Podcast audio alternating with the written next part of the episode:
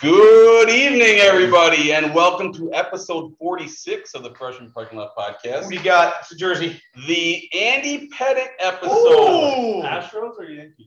Yankees, Okay. because he is the only number 46 retired in Major League Baseball. Okay. Okay. Interesting. Yep. Do we think he was a cheater with the HGH stuff? 100%. Well, yeah. He admitted. it. Okay. All right. Yeah. Do we put him in the same category as the other, the other, we'll say medicinal cheaters? What do you mean by medicinal cheaters? Royce. Oh, I I mean, mean, it doesn't matter. He's not a Hall of Famer even with them. I agree. well, I think it's, oh, man. That's a great point. I was going to say, I think it matters, but maybe not as much. Okay. It doesn't matter. There, there's no, it doesn't, we don't really need to talk about it because he's not going anywhere. So it, no, if he was clean, no steroids, no rational person would make the argument for him in the Hall of Fame. Sure. Okay, but they voted Harold Baines into the Hall of Fame. Well, I said You know, rational Veterans Committee. because Harold Baines is a really nice guy. Yeah, well, it's a lot of really nice guys. I'm not one of them, but shit. Um, before we go too much further, we've got a new voice. Uh, Brian Bosch, by the way, Justin Fry. We're missing Brad Gefford, but we filled his chair. We thought he was going to be here. He's busy being an administrator. Working. Those, Um, those administrators. Those administrators, says our good friend Tom Kulczewski, former administrator. Yes. And owner, operator extraordinaire of Real sports cards. Real Sports Cards. Um, Tom quit his quote unquote real job and started a business called Real Sports Cards. Where tell us what you do. Yeah. So, um, you want the history? I'll give you a brief history. So I used to live. Brad's calling. go give the history. I'm gonna go talk Yeah, to give, Brad. give a history. All right. So 2016, I was living and working in Fort Atkinson. Was the director of buildings grounds for the school district of Fort Atkinson. 2016, my um, wife was pregnant with our fourth child, and um, we found out he had some medical needs, particularly needed some heart surgery, and we um, most likely have Down syndrome. So we knew when he was born that she would have to take off of work, right? We also knew if she wasn't working, I didn't make enough money to pay for everything. So I said, well, how can I make money? And I couldn't have like a structured job with time frames because I had obligations to school district job. So I'm like, well, what do I what do I know about, right? So I started I actually taught college classes starting in uh, January 2017, but in the fall of 2016, I started selling baseball cards online, doing online group breaks. Um, so I did a couple you know, a couple a week at night, and uh, they're fun. And I found out like, oh, you can make a little bit of money doing this. So I did that all of 2017, and then fall of 2017, my, Uh, Tom, when I was out, did you explain what a break is? no, Not yet. they can look at an on- online group. It's that's a whole nother episode. So an online group break essentially is taking a case of sports cards, and then you buying a share as in your team. So then you open it up and you get all of your team. So it's a Okay. it's a way to collect, a very popular way to collect, thankfully. Um, so I started doing that, and then um, so 2017, my wife went back to work in the fall, but then we found out with our son, we have a lot of needs, and um, so it, it- you know, it got to a point. It's like, all right, what what are we gonna do in life, right? And then uh, 2018, I kind of did the math. I'm like, you know what? If I did not go to work, I think I could make more money staying home and selling baseball cards. So, so I quit my job, and uh, I quit my job at the end of the school year 2018. That summer, we we put our house for sale in Fort Atkinson. It's only like half a mile from here. Yep. Nice house, really nice house.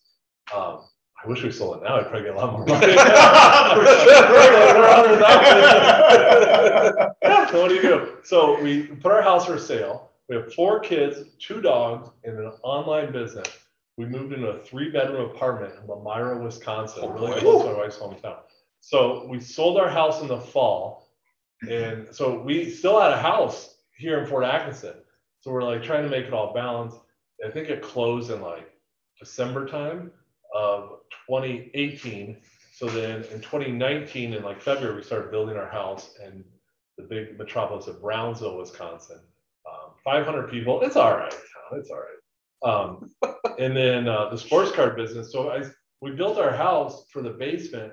The idea was to house this business for five to 10 years, right? So 2019, by, you know, we moved in in May.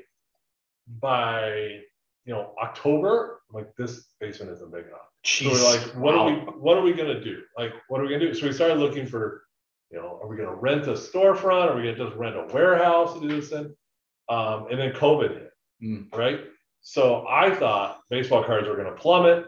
I was gonna have to go back and actually find a job. I'm like, what am I gonna do? So I just, I worked, everyone talks about how they enjoyed COVID and all its family time. I worked all the time. So we had people sorting and shipping, so they couldn't come in our house. And I thought the market was gonna bottom out. Well, turns out the market went crazy. Went the other way. It was accelerating, but it went boom, shot up. And it's come down a little bit and it needs to come down. We could get into that more. But um, so it's just nuts. And so then in the summer of 2020, I started having a couple employees social distancing in our house. So I'm like, this is ridiculous. We got to find a place. So I bought a building in Waupun, Wisconsin. It's like 15 minutes from my house. It's a 130 year old building. It's three, it's two floors in a full basement. Each floor is 3,000 square feet. Oh, Um, so we read the upstairs is basically garbage, like literally bags of garbage, old toilets. It was horrible, leaky roof. Um, so we completely gutted the upstairs. It didn't even have electrical. And then we have been remodeling it. We hired um, Moss Brothers out of Watertown. Okay. They're the general for it. And that's actually like the remodel is done like this week. It's amazing. It is so awesome. So we're a host for like um, there's a downtown community event Friday. We're going to use that as an open house. Everyone asks like when's the shop open? Not now. um, we still got we now you- have a building, but now you got to like move into it. That's Yeah. a big deal. Um, so I, TBD on the shop. So we own the whole building. The first floor we're gonna we're gonna create a small shop there. But then the idea is I I've been to uh, I was gonna say hundreds, but that's an exaggeration. I've been to dozens and dozens of card shops, and I always feel like if I could just like sit down and hang out and rip some cards and enjoy the hobby, be so much better. You go to card shops and it's just junk everywhere. So I built, I try to build like my card shop I've always wanted. So when you come to Real Sports Cards Wisconsin, when it is open, downstairs there'll be, you know, they'll have all the, we'll have all the products. We have it now because we sell them all online. So any new basketball, football, hockey, um, soccer, baseball, obviously, Pokemon. We're debating on doing Magic or not. Probably not. Um, so any of those from the last couple of years we'll have, um, which no other card shop in, in the state, but not many in the country ha- will have the variety we have. how many brick and mortar shops are there in the state?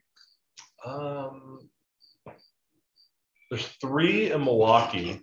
One of them, Milwaukee, actually has a two other locations. One in Racine, the other in Hartford.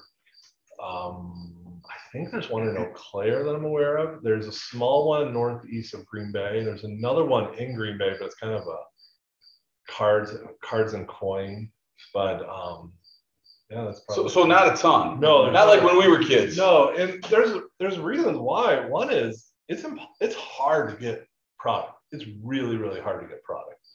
Um, and yeah, and so when in the '90s hit, a lot of them dried up, and not many have like spurred back. And so so so part of it is like you know having our online, but creating a community and creating people a place to come and you know it's very nichey, and I appreciate that, but um, yeah so the whole idea is we're trying we we are we're like people are driving an hour hour and a half two hours to come already Really? and we're not even open. Because they know that we'll have the product. So Yeah, sure. we have another shop in champlin uh, minnesota. It's like northeast of minneapolis. Yep. that opened in labor day weekend last year. It's my business partner ryan um, in his shop is gang it's packed every day.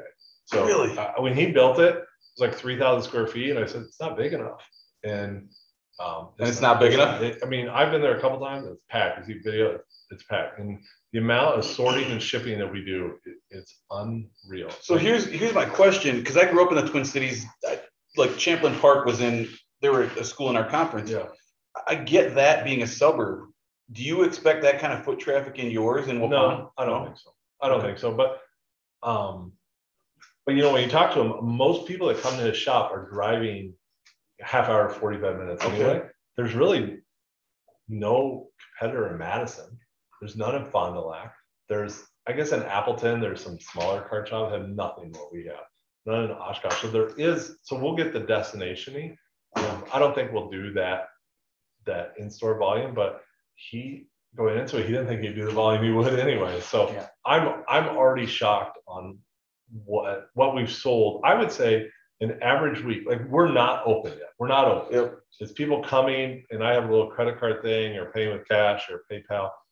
Um, a normal week, just people walking by and we have no sign, no nothing. We probably sell an average of like ten to fifteen thousand dollars. Holy cow. In person. Wow. And you're not open We're not open. That's and not doing any marketing really as far as the No. retail space. No, I put it on Google. We're on Google. What's the um what what's the big seller right now? Is it basketball? Is it football? Is it baseball? Is it tradition non-traditional? all, all three of those are crazy.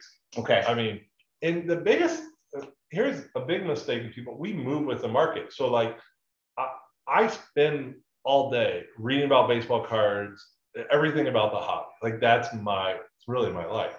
Besides my family, and they're great too. oh, they're awesome. They're As far as awesome. people go. As far as people, but you know, outside of that, um, so you know, so baseball, you know, all sports cards went down a little bit in like June, but now they're starting to pick up. So you watch like the singles sale, and that kind of drives that drives the wax price. So, um, but football, it, you know, with this rookie class, it's incredible. I mean, the all the quarterback quarterbacks drive quarterback rookies drive football. Is there Sure. anybody close to Trevor Lawrence or are they all kind of bunched together? They're all kind of bunch together. Really? The reason is Trevor Lawrence plays for the Jaguars. Yeah. So one of the things. Hold on, hold on. We gotta we gotta just quick jump in on the Jags. I, I sent you a little article today. Did you read it? Mm-hmm. Um, who could have seen it coming that they cut Tim Tebow? Never would have got. Oh wait, that's right. I saw it coming. Fry guy You're the only one. owes me some money, I I, think, I was actually like, you thought he was going to make the team, right? And- I said I like- wouldn't be shot and and play. if his coach keeps him around. he can't block. He was a terrible blocker in that preseason game. Yeah, that's why. It was horrible. It's like He's he didn't gonna- want to block. He He's didn't gonna be any heart. back on the college game day show soon enough. The lookout block. Yeah, look out. Exactly. All right, I'm sorry. So, but one of the things is, you know, people arguing, well, he's going to be better. I said, I, I'm focused on the hobby, right? Yeah. So just because a guy's good doesn't mean his cards are worth a lot. Sure. You know, and so there's different. You know, if Tim Tebow was the rookie QB of the Cleveland Browns, it'd be worth. Or I'm not. No, if Trevor Lawrence was a rookie QB of the Cleveland Browns, his stuff would be worth four times what it is now. Okay. because they're hot right now. Because Cleveland Browns, like people collect the Browns. Oh, so it's because of the fan base being a Yeah, rabid. Sure. fan They got a good team. You know? So the Have Jags you- can't get people into the stadium. Have you ever met someone that's a legitimate Jacksonville Jaguars? No, I think like one of my great aunts who lives in Jacksonville, but that's like, you know, when she was 60, they got an expansion team and all of a sudden she fan? Yeah, Right. yeah, which is great, but I, I never have, and No, I like do right. so. And that's a big deal. So in the hobby, uh, he's still at highest, right? But then Fields being a Bears sure. huge. Um, Oh, by the way, Tom is a Bears fan. I'm a huge Bears fan. and, and Um, actually huge. He's a pretty tall guy too.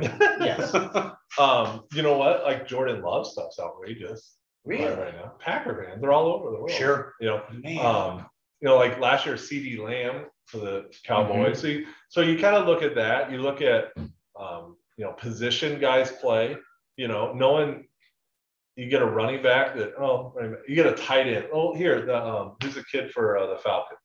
Um, oh shoot. As soon as you say yeah, the tight end from uh, Florida. But like his stuff's selling pretty good. It's actually really good for a tight end. I'm actually shocked on how well his stuff. But the fact that he's a tight end Tight end, gonna I- hold him back.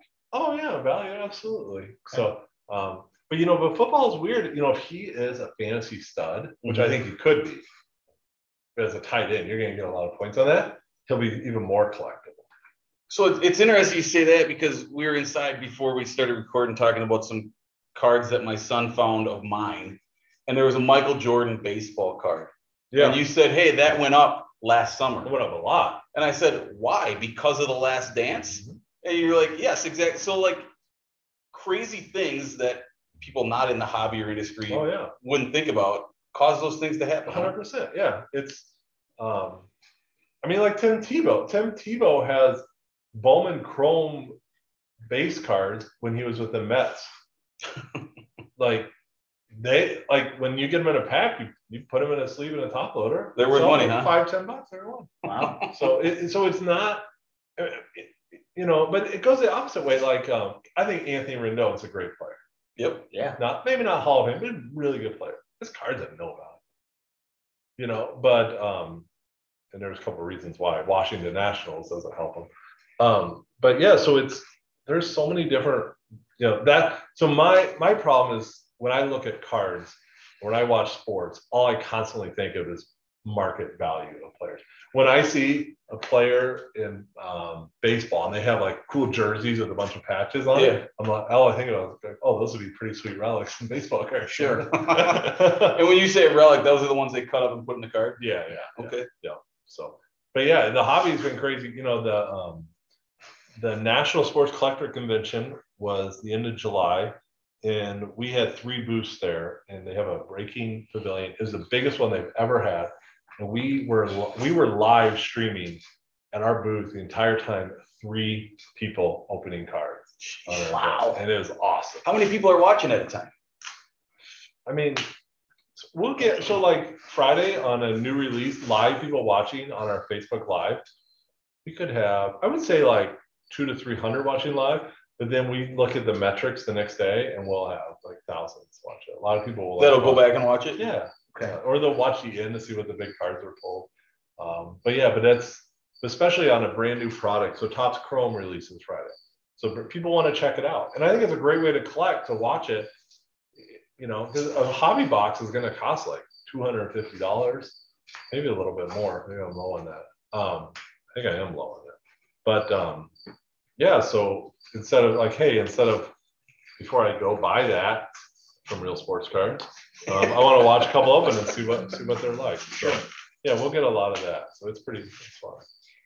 In the world of baseball, is Topps the only manufacturer to date?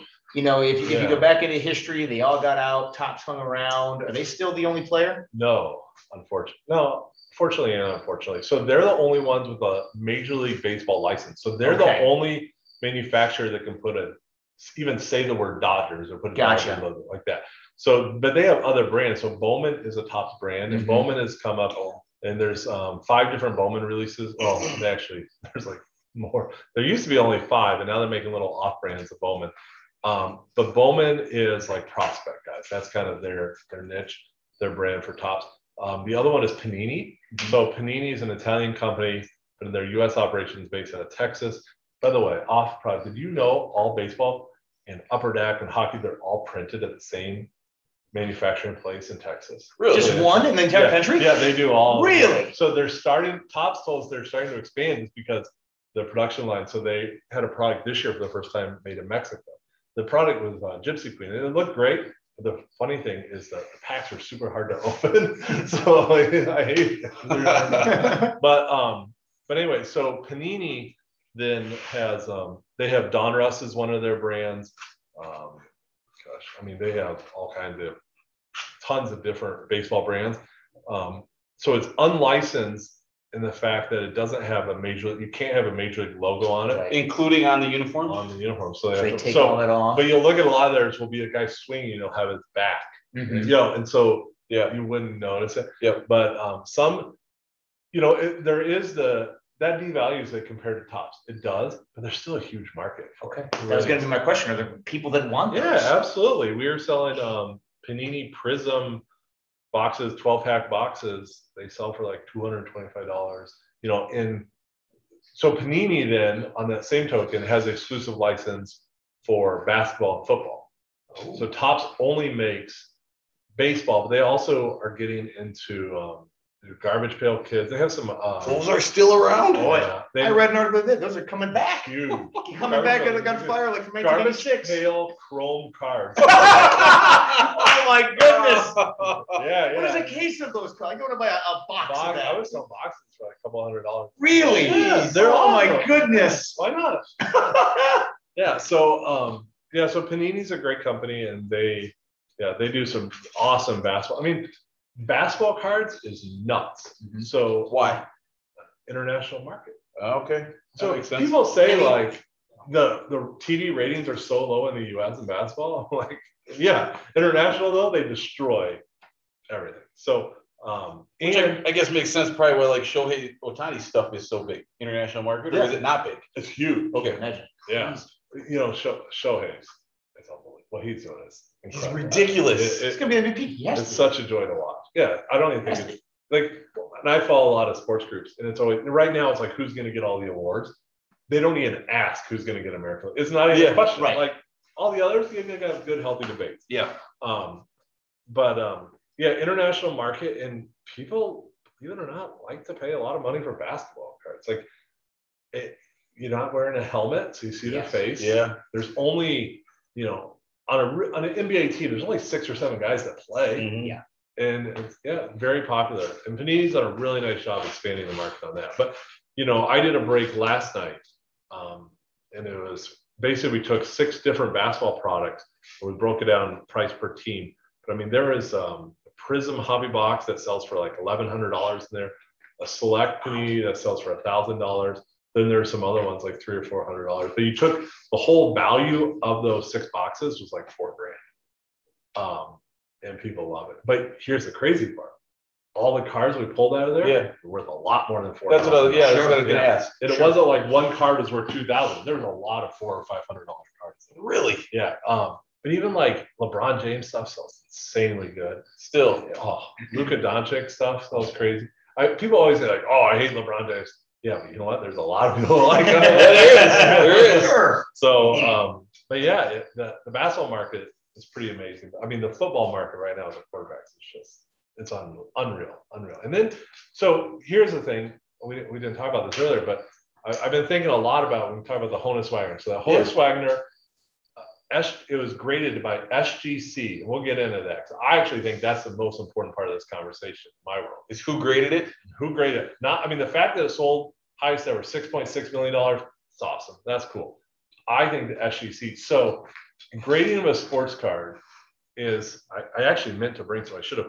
So if you have a sports card and, and you want to sell it, right? And grade, you know, let's talk about automobiles, right? So if you want to trade in your automobile, they rank it. Is it in great condition? I traded in a minivan. It was like the lowest condition it could get.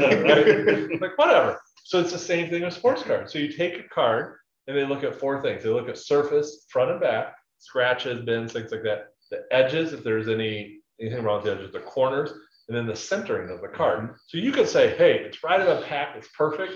That doesn't mean anything. It's still gonna be printed off center. That's always got me Correct. because, like, to me, the grading should have something to do with how I took care of the card.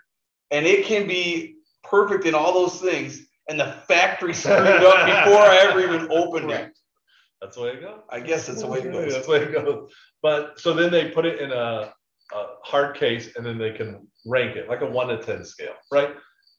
They're, now, the leader, undisputed leader in grading is PSA. They're out of California, right? When I, before I got into breaks, I used, when I lived in Fort, I used to go to card shows and I would buy raw cards, so ungraded cards. And then I would look and try to say, okay, I, I would I would like focus on a set. I saw your son this earlier. So it's 61 Topps. One time I was at a show in Madison, and I saw um, who's the manager of the Yankees? They always got fired. Um, Near the road. Billy Martin. Billy Martin. Billy Martin. Billy Martin, 61 Topps, right? I saw it raw as like a five dollar card, about right, right? I thought a grade a seven, maybe an eight. It's in pretty good condition. I knew at a seven I could sell for 30 bucks. I knew an eight, I could probably sell for 50 or 60. Like sweet. So at the time to get card grade was under $10, right? So I probably have 11, 12 dollars into this card, graded nine. Put on eBay, sold for twelve hundred dollars. Wow. So the difference between an eight and a nine is over a thousand dollars. Because 61 Topps is so off, they're so hard to get in good condition. Even not a star card, but a you know a desirable card. I had people, I put it on eBay for two thousand dollars, best offer, and just let the offers. And I had so many offers of five or six hundred dollars. And they would say, "Oh, I'm working on the set," because what people collectors are Yeah. crazy, and I'm a collector, so I can say this: is there's people that want that set in all PSA nine or higher. Oh. And so you look at, so you can look up that card and see how many have been graded at that. It had a, and so it's called the POP report, population report, had a low POP report, and I'm like, let's go, baby. So another similar example is 83 Topps Ryne Sandberg. Okay. So rookie card Ryne Sandberg, pre-pandemic, it was a $300 card all day long. At what grade? And not at a 10. Okay. A nine, $15 card. Jeez, Wow. Now- such a difference. Now it's gone down It's a little down. bit, but like last fall, a 10 was selling for like two grand. Because you know, so that what so what really drove the craziness during COVID, I, the, the modern new cards went up too, but those graded in 10 cards when we were childhood, the key card went nuts, went absolutely crazy. So I have one, but it, it was a I love Ryan Sailor, that's my guy. So I wouldn't sell it anyway, but and it was a gift my wife gave me years ago for my birthday. It's like probably the best gift I ever got. So, um, but yeah, so grading is huge. So, okay, going back to the Honus Wagner, right? So it was not graded a PSA. That was a shocker part, right? So PSA is graded quite a bit of Honus Wagner. There's a there's a couple books actually. One of the first Honus Wagner graded PSA, and they knew it was trimmed. Like means I read that in that Oh, article. So yeah. they they did They they cut they it. trim it to clean up the corners But and the course, edges. Because back then the cars they were all different sizes. So one could be a little shorter. You know, now they're the exact size. So that's a huge controversy in itself in the hobby. The PSA should they should never grade a trimmed car. And and controversy, I would say, just that's just it's it's criminal if you're trying to make money. Yeah, of you're yeah, but I mean, but it's but- borderline counterfeiting. Yeah, I would say that's counterfeit. So um, so yeah, trimming bad in the hobby. There's a lot of things. A lot of things are bad in the hobby, but trimming's one of them. So it was not PSA, which was shocking. So then, okay, so PSA is a leader. Here's the thing: you want to send a card into PSA right now? There's only one option: two hundred fifty dollars per card, What? and they're shut down. They won't take anymore. They're so far backed up. I have friends that have cards in PSA. Wait, that PSA has had them for over a year. Wow. They're so backed up. Kind of uh, defeats the purpose of having the card. yeah, it's correct. So it's tied up tons of money in cards. So, okay, so now anytime someone, and, and PSA also sold for this, for, you know, PSA used to be a publicly traded company for years. as a 15 to $20 stock. I think it sold in December. It cashed out at like 60 some dollars a stock. So a lot of people made a lot of money. So Nat Turner is a young guy, um, young, he's like, in- I think he's in his 30s. He bought PSA, it's of investments. So he also bought an auction company called Goldin Auctions. Um, that's a whole nother story. So Nat bought PSA. Now they're trying to play catch up. So basically, they stopped submission. But you got to have something open. So at the national collector convention we were at, you say 250. Who would pay 250? Every day there's a huge line of people waiting in line to have PSA grade their car for $250 because let's say you have a $500 card, the grade's a 10. Now that card's worth like 10 grand. Yeah. That's a great $250 Yeah, set. Absolutely. So PSA is the leader. Like, it- I, I don't think anyone rational in the hobby can dispute that. But now it's the next thing is who's next. So Beckett grading service for a long time would have been. I think Beckett's falling. Really? Yeah. They're they're back. I have a lot of cards. I have over I have a couple hundred cards sitting in Beckett. I have no idea when I'll get them back. They just sit- Hold on. Are my Beckett magazines from back in the day worth anything? No, because everyone kept them. Oh, right. Because they Bo were so Jackson- cool. Well, Bo Jackson ones. Because Yeah, as a kid, you're like, ah, there's that one with Cal Ripken, and I'm keeping that Well, under the bed. and they were such a Everybody high quality. Yeah. They're a nice uh, glossy stock, yeah, magazine. Yeah, yeah, the heavy paper. Yeah. They're They're great. fun to go look back and now look at Absolutely. I um we found one the other day. We looked at a Jordan rookie card was selling for like the price was eight hundred dollars and rising. I'm like, I'd pay twenty grand for that card now. really? What is it? A Jordan, Jordan rookie, yeah, Yeah. PSA ten sells for I don't know, like 40, 60 thousand. Oh, that that card fluctuates like crazy. It was after the last dance last year. It was crazy high. What are the numbers of like PSA 10 Jordan rookie cards out there? What's the pop? The pop. The pop. Um, Pop report. Pop I right. know. I s we could look it up. You know, I, that- I, Because that has to in part drive the price as hundred well, percent. right? I Yeah. mean, if there's three of them, I don't know. I would guess a couple hundred. a couple hundred. Yeah, that that set is so off center. Um, Oh. yeah. How many of those are still left unopened, you think? Oh. I don't know. That's a great question. Yeah. The leader in unopened wax is a company out in Indiana called Baseball Card Exchange. Like, so if you want to buy, let's say you want to go nuts and you Yep. want to spend all your money on one box of that, you'd be foolish to buy it from anyone else, the baseball card exchange, or if you bought it from anyone else, it would have to be shrink wrapped and then the uh, seal on the bottom from baseball card exchange. It's such a niche that they've made for themselves. They're very nice people and they do a great job of it. But it's funny, other people have tried that, but they they crush everyone. Hmm. So, but going back to our grading company, so that 6.6 million was an SGC. I like SGC. SGC has been around for like 20 years and they graded, they're real strong in vintage, but now they're coming to the modern card market. So I text on the day of the sale when, what day was it that it came out? Sunday or? Monday or Tuesday, I think I saw it. Well, today's Today's Tuesday. Tuesday. So yeah, Sunday or Monday. Yeah. So, yeah. So yesterday I text my rep at SGC. And I think my text was something like 6.6 million reasons to love SGC.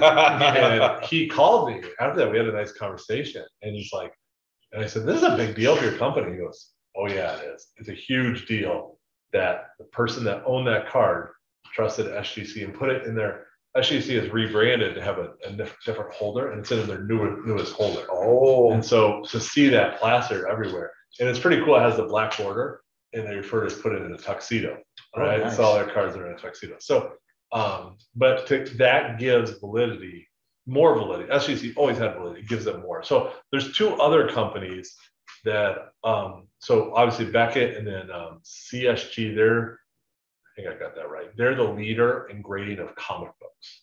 okay. They're out of Florida and they're very strong. Um, and they're they're very strong in the card market too. Um, so those, so those four companies. Now after that, there's like 50 companies that grade cards, and in my little opinion, I wouldn't touch it. Mhm. Like, and so, but back in the 80s, the same thing happened when the card boom. All these people started these like, you know, had their own grading companies. So, uh, but but that you know, the 6.6 million is great, but the fact is SGC is the most interesting part, in my point. Um, but one other quick thing you say, like, the, you know, and I don't, I don't know who the owner of that, who the buyer is of that Mhm. card. But one thing very, and it's been popular in, in art collection for years and years, is to buy shares of something. Yeah, huge. yeah. So that's big in the card world now. Yep. So you could buy, um, let's say there's a million dollar card, and that app is called, I think it's called Collectable. Um, and then they'll sell shares maybe for ten thousand dollars. Sure. Like, and granted, it wasn't shares. It was probably, I think, just two or three people. But Gretzky was a part owner of Yeah. that card at Yeah. one time. Yeah, of a different. Of a Oh, it was not that yeah, it one. wasn't that one. Not I'm aware of. Is this the now graded what a three? Is this the highest graded one No, PSA's had a higher grade. So, on on this card? yeah, I think they've had like a four or five. Okay. So that that's the question. All Right. right. So now if we put a PSA five in market, Yeah. What's it going? gonna get? Yeah, who's it going? Where's it going? And then, you know, the company that sold it, um, Robert Edwards Auctions is very reputable.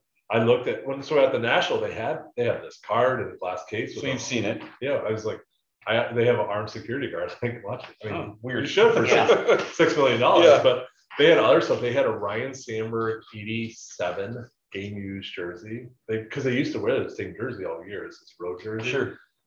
And I think I they expected it to start bidding at twenty thousand dollars, and I was like, oh, maybe a little second mortgage on that. Well, it's funny you say that the game used jersey because actually, so that was Brad that called when I stepped out. Yeah. He said he misses and loves you and he's sorry. Um, but he just told me that uh, a guy he knows has who was a minor league baseball player and I believe played in the Phillies organization. This would this part would make sense. Had been sitting on a Mike Schmidt game used first baseman's glove Ooh, apparently he played first base for a year. Um. He'd had it in his basement for a while, and um, I said, "Hey, if anybody would have offered me 500 bucks, I would have sold it in a heartbeat and thought I stole money from him." It went for like I, I did not get an exact number, but I'm gonna say between four and eight grand. Sure.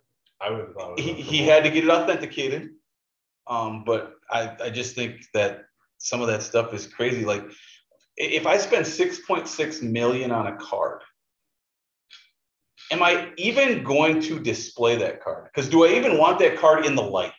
No, you wreck it. I just can't imagine spending that amount of money. You know why you do? So you you're hanging out with it. your buddies. You're like, hey, That's right. you know what I got? Yeah, well, that guy's got different buddies than I do. My, my guess is, and, and I know people that spend exorbitant amount of money and it, the card's cool, but it's kind of like, yeah, I have it. Yeah. If you're a card collector, I mean, it's called the Holy Grail card. Yeah, for sure. So if you're a multi-million, I mean, you got to be crazy money to spend six million on a card. Yep. Um, but yeah, that puts you in a whole different class. Yeah. Puts you in a whole different class. So you do a lot of opening and and a, and a ton of selling, but you've said a couple times tonight you're a collector. Yeah. What is what is the stuff that you keep or that is special to you? Sure. So huge Ryne Sandberg fan. I have a pretty big Ryne Sandberg collection. I also have. You guys will laugh on both of these. I have a really big Yasiel Puig rookie card collection. That's okay. and, it. and a Jay Cutler autograph.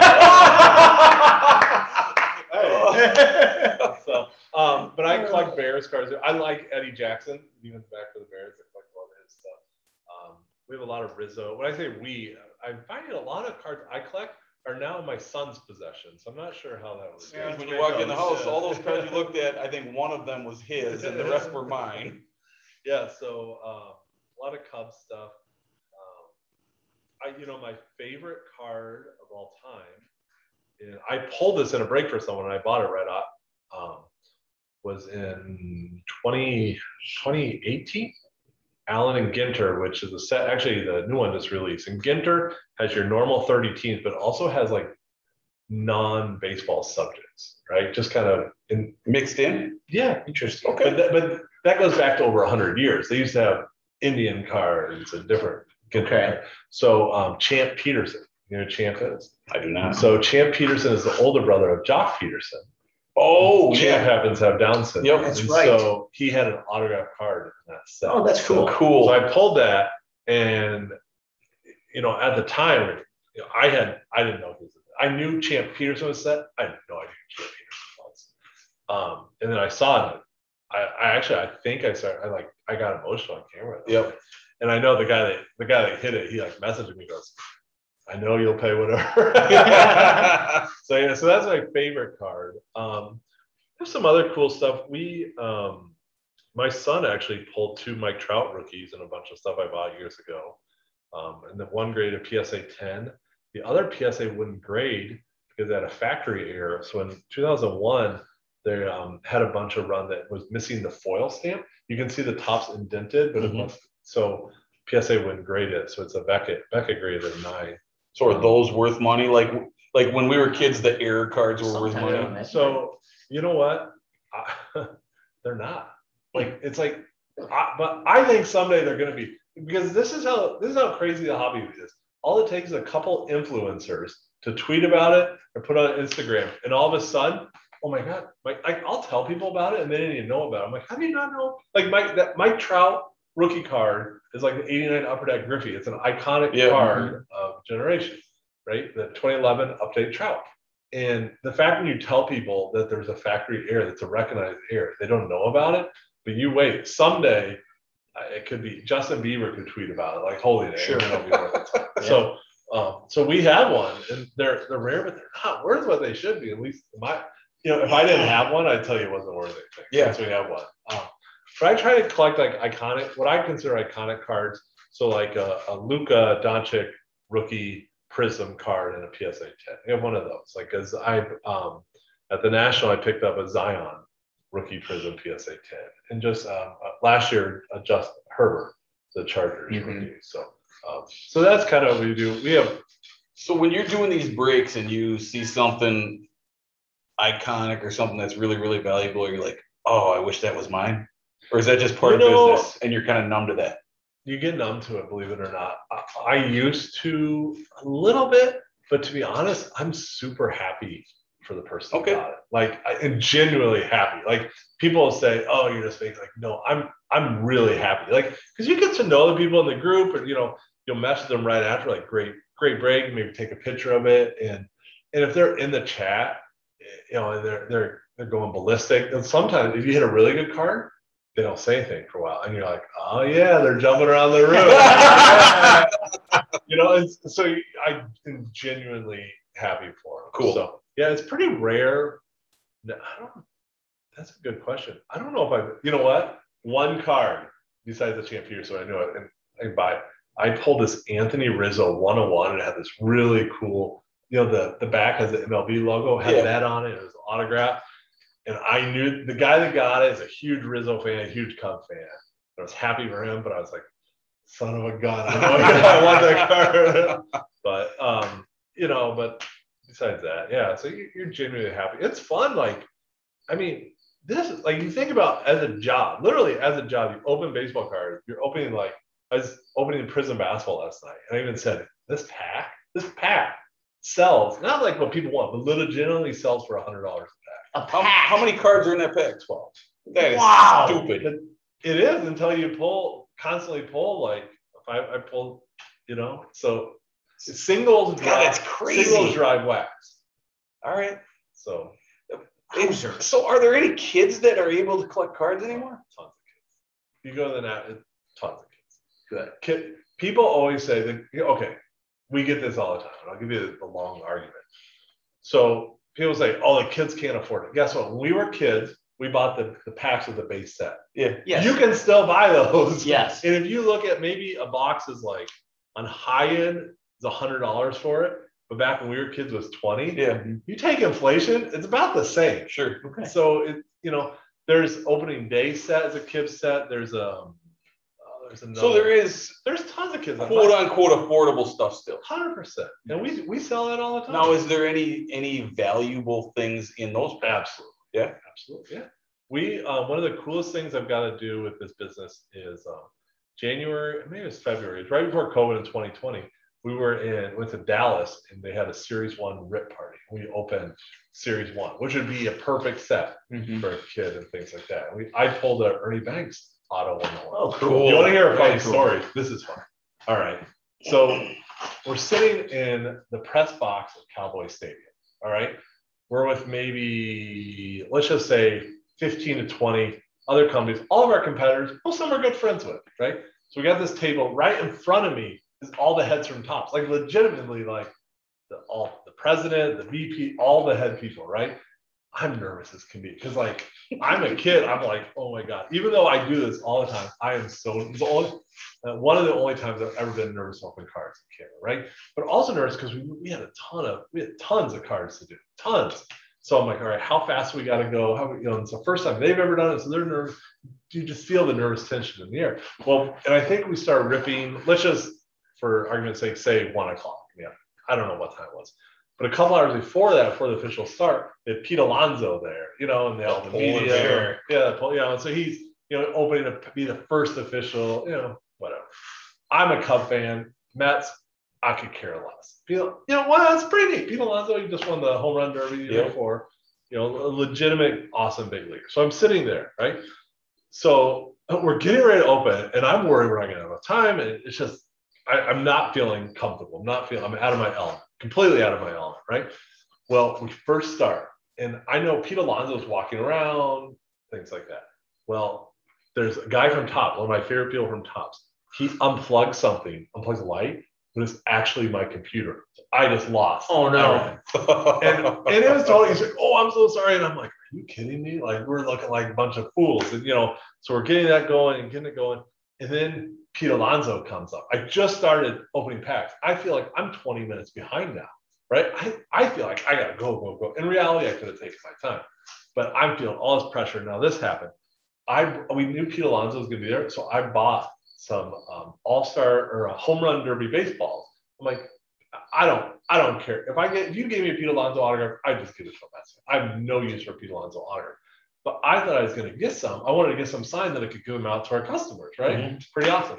So I bought a dozen of these stupid home run derby baseballs. If Pete Alonso doesn't sign them, we're playing with them, right? But they cost like twenty dollars a ball.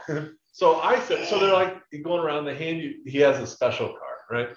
So he hands you this card, and I'm on camera. Pete Alonso's behind me on camera. So I have a camera facing out this way, so people see the card.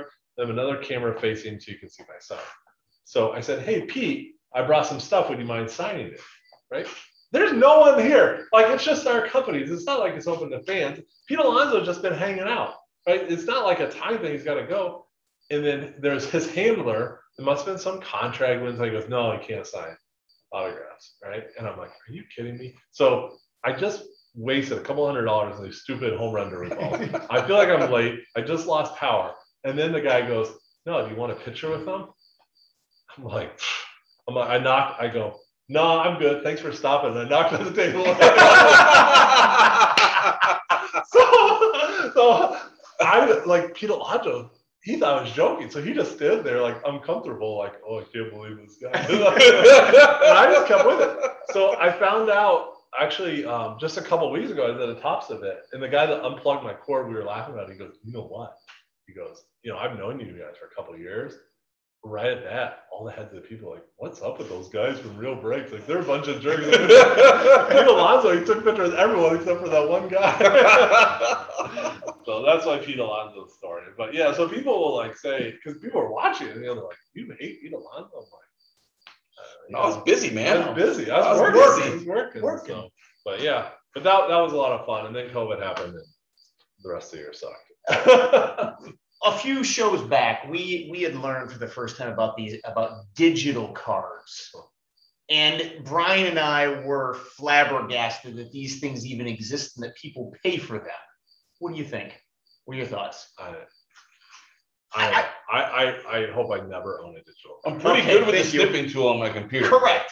I was So- shocked that people buy clips. Yeah. Oh, the clips is Like, crazy. I'm like, what?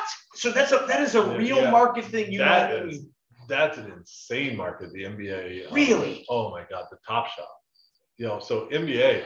So Oh, the- yeah, yeah. No, I remember now. Yeah, like Okay, the so- YouTube clips. correct. yeah, they're two different things. So People got to start buying our clips. the, the Pete Alonso would be good. yeah Yes. so the um yeah so there's digital regular digital cards now Topps has had Topps they call it Topps Bunt and they've given out free co- codes and you can collect on your phone on the Topps Okay. bunt app without paying anything and they've been selling ebay maybe you can sell them for two dollars things like that that's been around for years and then nba changed the game with this so what they did though the, and this is my understanding I, I could be wrong but i don't think i'm wrong is they went to the players and said, all right, we got no fans. We need to create revenue, right? And the NBA, a lot of the salary cap, kind of the NFL is based on revenue. They said, hey, here's a way we think we can put a ton of money into your pockets, Mr. Basketball player. We can keep this going. We're going to sell clips. And the teams don't benefit, the player association benefits players, right? So they make these clips. And so then you can buy a pack. I remember they first came out, I think they were $200 and you got like five clips. And I'm like, what? I'm like, who in their right mind? So you can Thank watch you. them over and over. yeah, but you can also make them public so other people can watch them, or you can make them private so only you can watch them, right? Wow. Thus driving up the value. 100%. So yeah, but not only the clips like a cool dunk, it's like a there's bounce pass pass. You know, What? That's the John Stockton Uh. clip. so they release them every day. So Hey. when it first Hold on. I actually speaking of John Stockton, I got a. Uh, never mind. I just gave it away. I got a trivia question. John Stockton. Not good. Actually, no. You know what? Hold on. talk fast. I, I do have a I do have a trivia question. Um, Karl Malone scored 36,928 points. That was the speaking of John Stockton part. Um, how many more field goal attempts did it take him to get 36,928 than it took Kobe to get 33,463? So essentially 3,000 more points, about 36, 3,500 more points. ten thousand. How many more field goal attempts did Karl Malone take than Kobe? A couple thousand. Ten thousand. 10. Really? Well, he dunked it. There you go. He's down Ten. down in the paint. Mr. Layup. Yeah, down in the paint. He's a big man. Kobe was probably shooting a lot of threes. Oh yeah. 10. Wowzers. So anyways, that was my Okay. trivia question. Karl So back to back to those. I mean, these, these, So- these so, clips intrigue me. I'm- So when it I'm first came flabbergasted. out, I remember seeing it. I'm like, what kind of moron would pay two hundred dollars? And then the players started tweeting about it because they made all the money for it, right? So then you could sell it. So you could open a pack digitally, all digitally. Then you could put your clips on a secondary market, and then people could you could buy and sell them, Mhm. right? So the NBA players, the players, whatever the money was being made from selling the packs. Then also, if you sold a clip for like a hundred dollars, like let's I don't know the let's just say ten percent went back to that program. So uh, Even on the secondary market. yeah, it's like when you go to so they made money on the secondary. I know, I personally know people that have spent twenty thousand dollars on clips. Holy, Holy here's cow. my here's my question: Are these clips not available anywhere else? Correct. So they're actually really cool, like because they they they're from different angles, so it's not just a regular clip. It's not a TV feed. Yeah, it's not a TV feed Okay. clip. Who's, from- who's creating these clips? Did the NBA hire different They camera have, they have, guys or angles, or yeah, they have their own crew. Just oh, why not? so it's like NFL films? But yeah, yeah. It- if- but it makes no sense. Like, I mean, I'm telling you about it, Right. but I, is there any audio on these clips? Yeah, Like I want I Yeah, want I'd the watch clip of like Steve Kerr mic'd up in the huddle. Sure. I don't. I just. I don't. It's Yeah. What's interesting is their value went up when the NBA players started to yeah. So go on social media and influence. Well, it. and I also think it's Wow. really interesting that they made money on the first sale and the second sale and the third sale and the, Genius. Yeah. I mean, like I mean perpetual income. Yeah. So yeah, it'll be interesting long term. I mean, because now the season's done with. Guess what? Next year there's more clips. But the same thing with baseball cards, right? It's just right. you know, I'm an old school collector. I like to have the card in my hand, For sure. but there's people that don't. There's people that rather collect on their phone. You know? I don't get having a collection on my phone No, at all. Walking around and saying, "Hey, look at this! What I got here." To me, that makes zero sense. no, I'm charging you to watch my hundred dollar clip. So yeah, it, yeah, the it's it's crazy, but it's whatever. You know, I it's what people like. So Damn. Yeah. um, yeah. Interesting. The you know, in talk sports car. I said the biggest. There's huge sports car in the industry today. I talked about this a little before. Is um, there's two huge. There's a couple big. Co- there's let me back this up. There's probably a dozen big consignment companies for sports. cards. Um, one of the leaders is called PWCC out of Oregon. Today, eBay sent mass emails out that they're restricting their sales on eBay. They accuse them of shill bidding. So shill bidding is, you know what that is? I do, but So yeah. explain it in a, So in a what a professional. So a shill bidding is so if you put something in an auction, basically having someone just bid it up, yeah, fake bidding to bid it up. Now, does it happen? Yes. In the sports card industry, it is like you're the devil if you shill. That's a Like, big no-no. Oh, it's a huge no-no because you're artificially inflating the price. So you know, PWCC stuff. There's a company called Probstein. They've always sold for a little bit higher. Now, as a collector, I have paid more money to both of those companies because I know the card's going to get shipped right away. It's going to come clean. If there's any issues, they're going to back it. So I will pay more money to those companies. So I was actually, I've been on a Ryne Sandberg card, and I think I paid like, it's probably, let's just arbitrarily say it's a $100 card.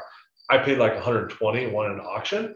And then I was in a Ryne Sandberg Facebook group, and someone's like, oh, this card wasn't officially bought, you know, and accused the company of shill bidding. So what I did as a nice guy is three days later when I got in the mail, I took a picture and put it in the same group. Oh, mail day!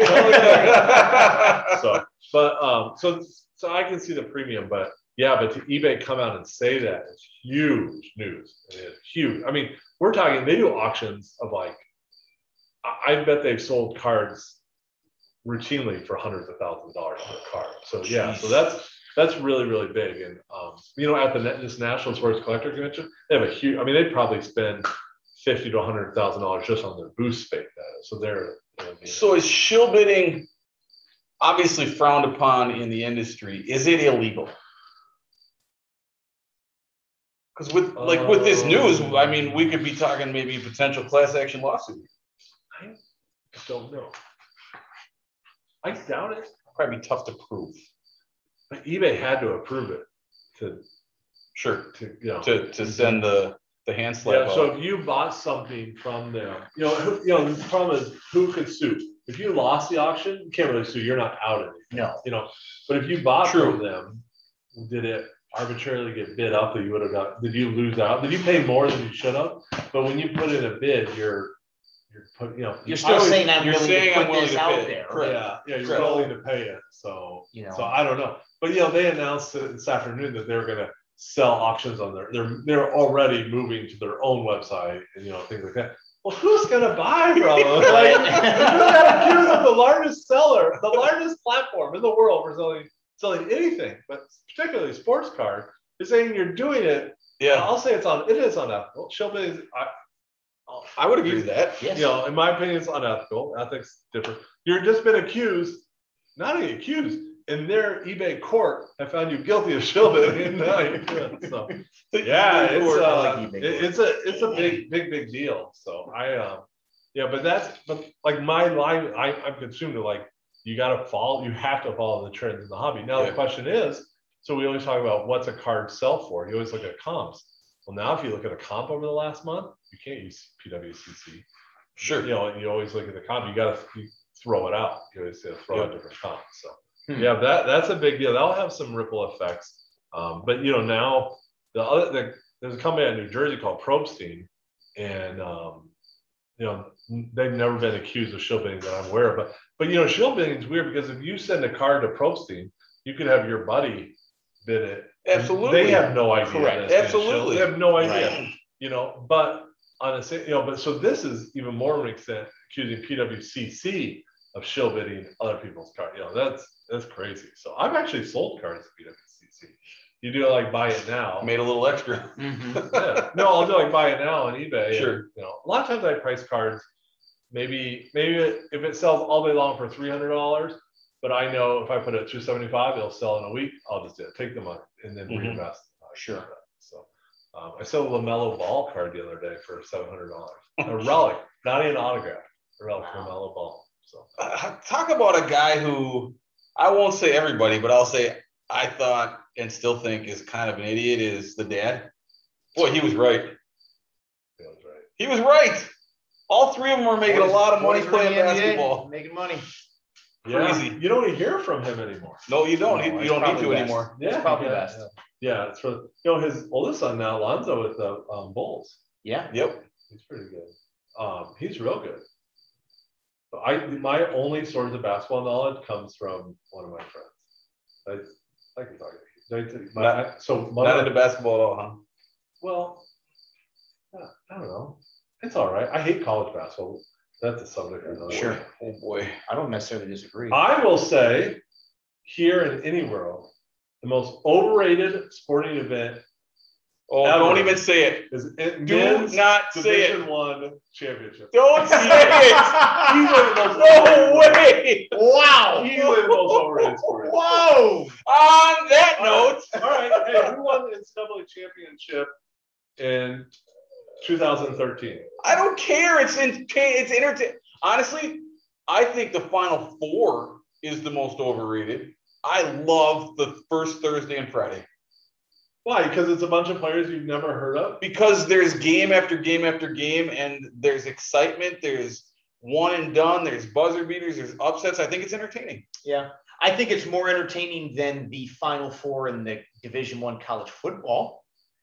That's so predictable in the last 10 years. We can almost say right now tonight with pretty darn certainty, five or six teams, and four of those are going to be there, and we know what's going to come down to, and it's it's pretty darn predictable. I- and that is a little disappointing I, to see, me. I won't. I'm not saying it's better or worse. I'm saying it's so it's much more overrated. Gotcha. Yes. Because people like you say it's the greatest thing in the world. I'm like, who cares? It's about. I'd rather watch the Maui tournament all day than watch the NCAA. Those they're just as good. But you've actually God, heard of there's nothing on the line. Maybe a Hawaiian shirt. Yeah, there is. You don't think you don't And a think pair of Maui Jim sunglasses. you don't there's a little action going on? Oh, there is for sure. For I, sure. but I actually believe that, but I brought up that that would get you. All right. Well, Um, so speaking of, of over or underrated or special sporting events, we just got done with the Field of Dreams games. Yeah.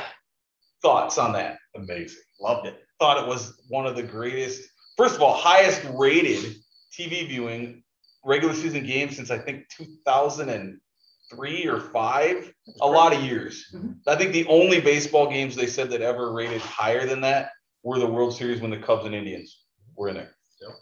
It's fantastic. So I'll, I'm going to take a cynical view of it. That's like I fine. tend to do. So My Major win in Rome is related to that. Yeah, Major League Baseball pumped all this. Hey, Iowa, Iowa, Iowa. Yeah. All right. Do you know 2021 Major League Baseball took over minor league baseball? Yep, Owns minor yep, league yep. baseball. Do you know that they pulled professional teams out of Burlington, Iowa, out of Clinton, Iowa? So I, the hypocrisy, it, it, They still have the, the Iowa Cubs in Des Moines, right? they still, They Iowa- still do. but they contracted like 30 minor league teams. Yeah. Sure. Yep. Correct. And the closest minor league team to Dyersville is Clinton, Iowa, and they don't have a team anymore. Does Cedar Rapids still have a team? Cedar Rapids does have a team. Quad Cities Quad Cities, I believe, does. Um, so it, it- the hypocrisy was is amazing. They, they also Wow. blacked out much of Iowa from the from the TV audience. If you were a Did street, really? yeah, if you were so let's say you're a millennial, you're in person, you've cut the cable and you stream your baseball through the MLB TV app. Yep. You did not watch the game in Iowa Because technically it was in your market. because it was in your market. I mean, Iowa has like six different teams Yeah. or something that Yeah. are blacked out in that market. so 'cause you're- However, Major and League and White Sox, and Chicago White Sox are one of them. Shame on you because it's not a regular game. No. It was sold out and regular people couldn't afford to go to that game. It should have been available for everybody. And they had a lottery for people in Iowa. Yes, Yes. So regular Iowans, if you wanted, you could go. but they couldn't afford to. I think the tickets weren't that much. I think they were, they I started think there were a couple hundred. Uh, so resale was where it I think it was the secondary Okay. market where they Okay, just, yeah. and So the next year's Cubs Reds, yes. I will go to that game. You will go to that game. 100%. Okay. Expect some pictures or, or a ticket. I will. No, well, a couple of reasons. So the president of the Cincinnati Reds. Oh, really- that's right. is a really good friend of mine. Yeah, Oh, I remember that Nick, now. Nick Krall. So I lived with him when after I graduated college. I worked in Arizona for the A's, and we lived together for a little bit. He's a great guy.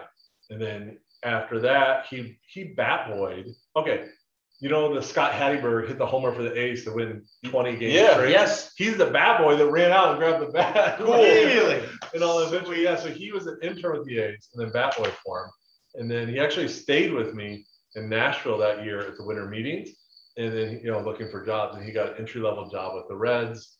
And then he's worked his way up and out. Yeah, he, he's he's the president. So right? is He's a he great guy. able to get you into that game knowing you're gonna root for the Cubs? I would never ask him for a ticket. Okay. Yeah, but he'll know I root for the Cubs. I told him, no. He's like, great, see you there. So yeah, I'll buy one on the secondary market. So um, yeah, he, he's a great guy. He's done a really nice job with it. Absolutely. You Yeah. know, so Yeah. um, Wow. but yeah, so that people always say, who's your second favorite team? I'm like, I guess because of my friend. I mean, right now the Cubs. I'm I'm mad at the Cubs. sure, I was really into the Cubs this year. Really, I was watching either every game, either not as live, but watching the replay online. Mm-hmm. And then they got the no hitter, and then I they think they like sold their soul for a no hitter. yeah, no hitter, and then lost like ten straight or something. Terrible. Oh man, we gotta talk about that too.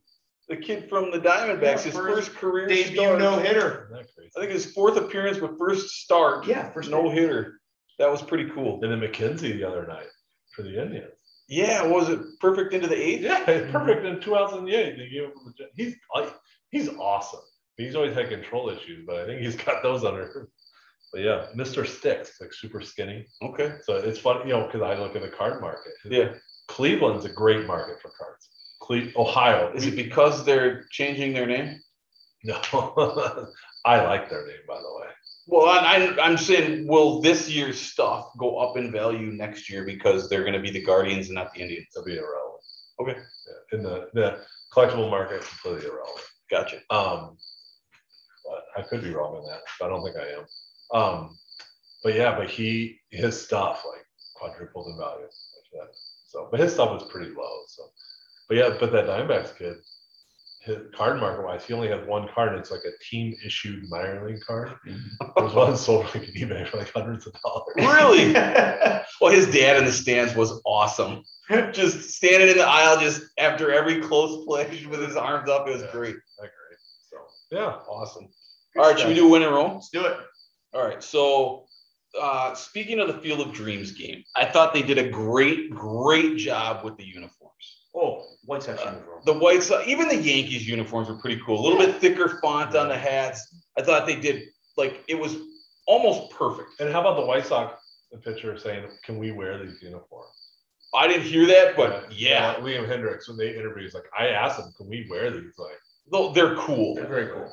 My When in Rome is, don't you think when they do these throwback games, whether it's baseball, whether it's whatever sport, it would add something to the game. if the umpires also dressed era specific or the officials? I text five people. Did I text? No, you did not. You're one of the people I didn't text. I was irate that the umpires had 2021 uniforms. Because there's there's scenes in that movie where the Oh. umpire actually had lines, and I thought the big balloon protector, and then the not even the mask, but the, um, the uniform itself. The uniform itself. You got to wear modern protective Yeah. equipment. Okay, that's but, fine. But I'll the give you that. outside costume should be the, period. Um, the base Yes. of the fact that they didn't have those little umpire hats. Yes. I With that, that bothered me the most of that whole night. All right, good. I'm glad. That's funny. I thought I was the only dork thinking about No, that. I text like five different my baseball friends, and Nick was one of them. okay. He was like completely agree so he's got some pull. Next year it's gonna happen. if it happens.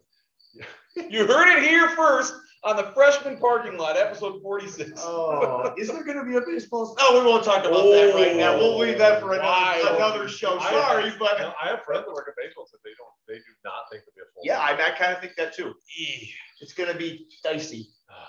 Well, maybe it'll give the. Twins a chance to recover from this year. But do you think that's why the Cubs stripped it down? Yeah. So let's figure out, see what happens. Could Sure. be. That's what I think. Wow. Yeah, that's um, yeah, that's gonna be interesting. Okay. Yeah. Wowzers. You got to did you know? Did you know? I do, and you guys probably already know this one, but let's see if you know why. Did you know um, that a baseball travels farther in humid air than dry air? A baseball, all conditions being equal, meaning wind speed, air pressure, temperature, on a night where it's more humid, there's more water vapor in the atmosphere, the baseball will travel a little bit further. So here's what I'm going to tell you about this. This and this isn't going to surprise you because I've been in your classroom before. okay. I have heard this, Mhm. um, and this is one of those things where I'll just say I don't believe science Okay. because it's just heavy air should. I just don't. I don't understand Well, how this is I a would thing. To me, it'd be the opposite. Yes. That is that is what our, our guts tell us. And the, and you said the right thing, Brian. You said heavy air. But I will tell you that if you have one cube, let's say one cubic foot of air in front of you, let's say it's 75 degrees, I'm a pretty visual person, but I'm trying to visualize a cube of air. and you've got another cube of air next to you, and it's 75 degrees. And in the first cube, you've got more water than in the second cube. The first cube is lighter. The more water you put in the air, the lighter the air is. And that comes down to a concept in chemistry and physics. I got a bucket over there that if I put water in, it's going to be heavier than if I don't. Uh, liquid water is different than water vapor. Oh, now he's going to tell me water's not wet too. What I'm going to tell you, here's what you need to know. Avogadro's law says that in a given volume of air Okay. at equal pressure and temperature, regardless of what gases you put in there, there's an equal number of particles. Okay. So if you replace heavy gas particles with light gas particles, the air is lighter. Water vapor is lighter than nitrogen and oxygen. Is this So it is lighter. Who's this Avogadro? He's a dude from the 1800s. His name was Alessandro. I'm gonna have to do some things on a chalkboard for you to get it, okay? Even then, I You don't know, a but chalkboard, use a whiteboard. I wish I had a chalkboard. We got, so we got a chalkboard inside. It's on the So next, next episode. We might film inside with a chalkboard in the background. But at any rate, yeah, uh, humid air. So if you want ideal conditions for the ball to travel far, and in other words, have a home run So a hot, humid night. you want high altitude because the air is thinner. You want humid air. You want high temperatures, and you want the air blowing out. If you can get those conditions, you got yourself a hitter's ballpark, baby. You put those four things together, pitchers ain't gonna like So it what, too much. what, okay. Is, But their stuff's going but to be isn't better the humidity, isn't it? altitude more important than the humidity? Absolutely. The, the most important of those four factors is the wind. A, a five mile an hour wind blowing out on like a, let's say, let's say that in calm conditions, you hit a ball 400 feet. If you give that a five mile an hour wind blowing out, it goes like another 12 or 13 feet. That's a And pretty in a big ball, difference. In terms of how many balls in a season go over a fence or not, that is huge. Yeah. So think about Wrigley Field, where they say the wind blows out in, some directions some days. You know, that's part of the reason Wrigley gets that. That Uh, I think it's reputation. more the Cubs pitching. So I spent the summer in ninety-nine in Butte, Montana. And if you took the five dimensions of a ballpark, it was the biggest park in the country. Okay. It was 465 to left center. Holy moly! because it was a football, it a football field in the outfield, and it like had this weird thing. Yeah, Sure. I remember I saw one homer go to left, and it like hit these bleachers of the football, and it was a it was a bomb because super high altitude. Yes. But um, Cecil Fielder, Cecil Fielder, played there in the minors, and everyone had all these you know stories, and I think they're all BS. But oh, you hit it on top of there, and I'm like, so I met Cecil, and I had him sign a, a Butte poster. I'm like, did you ever hit it on top of the bleachers? He's like, no one could hit it. he goes, but he said people uh, once a year someone comes up and says, I was at the game, you hit it on top of the bleachers. I said, I said, what are you saying? I just smiled and said, oh yeah, me too. It's solid. That's awesome. Yeah, but I, I That's ha- actually get that poster framed. It's pretty cool. That is cool. That's fun. Yeah. All right. Well, hey, on that note, we're going to wrap up episode 46, the Andy Pettitte episode. Thanks, Okay. Tom, Yeah, it was Good fun. for stuff. coming. Appreciate it. And um, just remember that you can find us at, uh, well, where can you find us? YouTube channel, YouTube Parking channel, any place you get your podcast, any place. right? You Spotify, can Google Podcast. Email us. Oh, can I share a quick email? For sure. Um, my dad emailed the show. Remember a few shows back, we are talking about where you wipe your hands when they're dirty? Oh my goodness. Where does your dad wipe his hands when they're dirty? On the inside of his pockets. What? No, th- th- they're dry in there. It stays humid all were, day were long. like if you have chips or Cheetos. Yeah. Brad Brad wipes them on his socks. I just go. that's why he wears socks is to wipe them. My dad says inside nobody knows, which I thought is kind of gross, but it kind of also makes sense. I mean, every time you're reaching to get your keys, there's just a pocket of Yeah, grease, your like phone. Lay's grease. I don't know. I, so, anyways, you can email us your interesting Uh, facts, I'm just gonna tell you this: I'm never reaching into your dad's pocket for his keys. Yeah. and he appreciates that. freshmanparkinglot at gmail.com. Um, you can tweet us at Frosh Parking Lot and uh, join the Facebook group Freshman Parking Lot. Other than that, I think That's it. peace out. Yeah. Yeah, Good and night. ours is uh, real, Yeah, go ahead. real Sports Yes. Cards Wisconsin. If you want to see our shop, and uh, Twitter and Instagram is Real Breaks Live. There it is. I love it. Real breaks live. Peace out.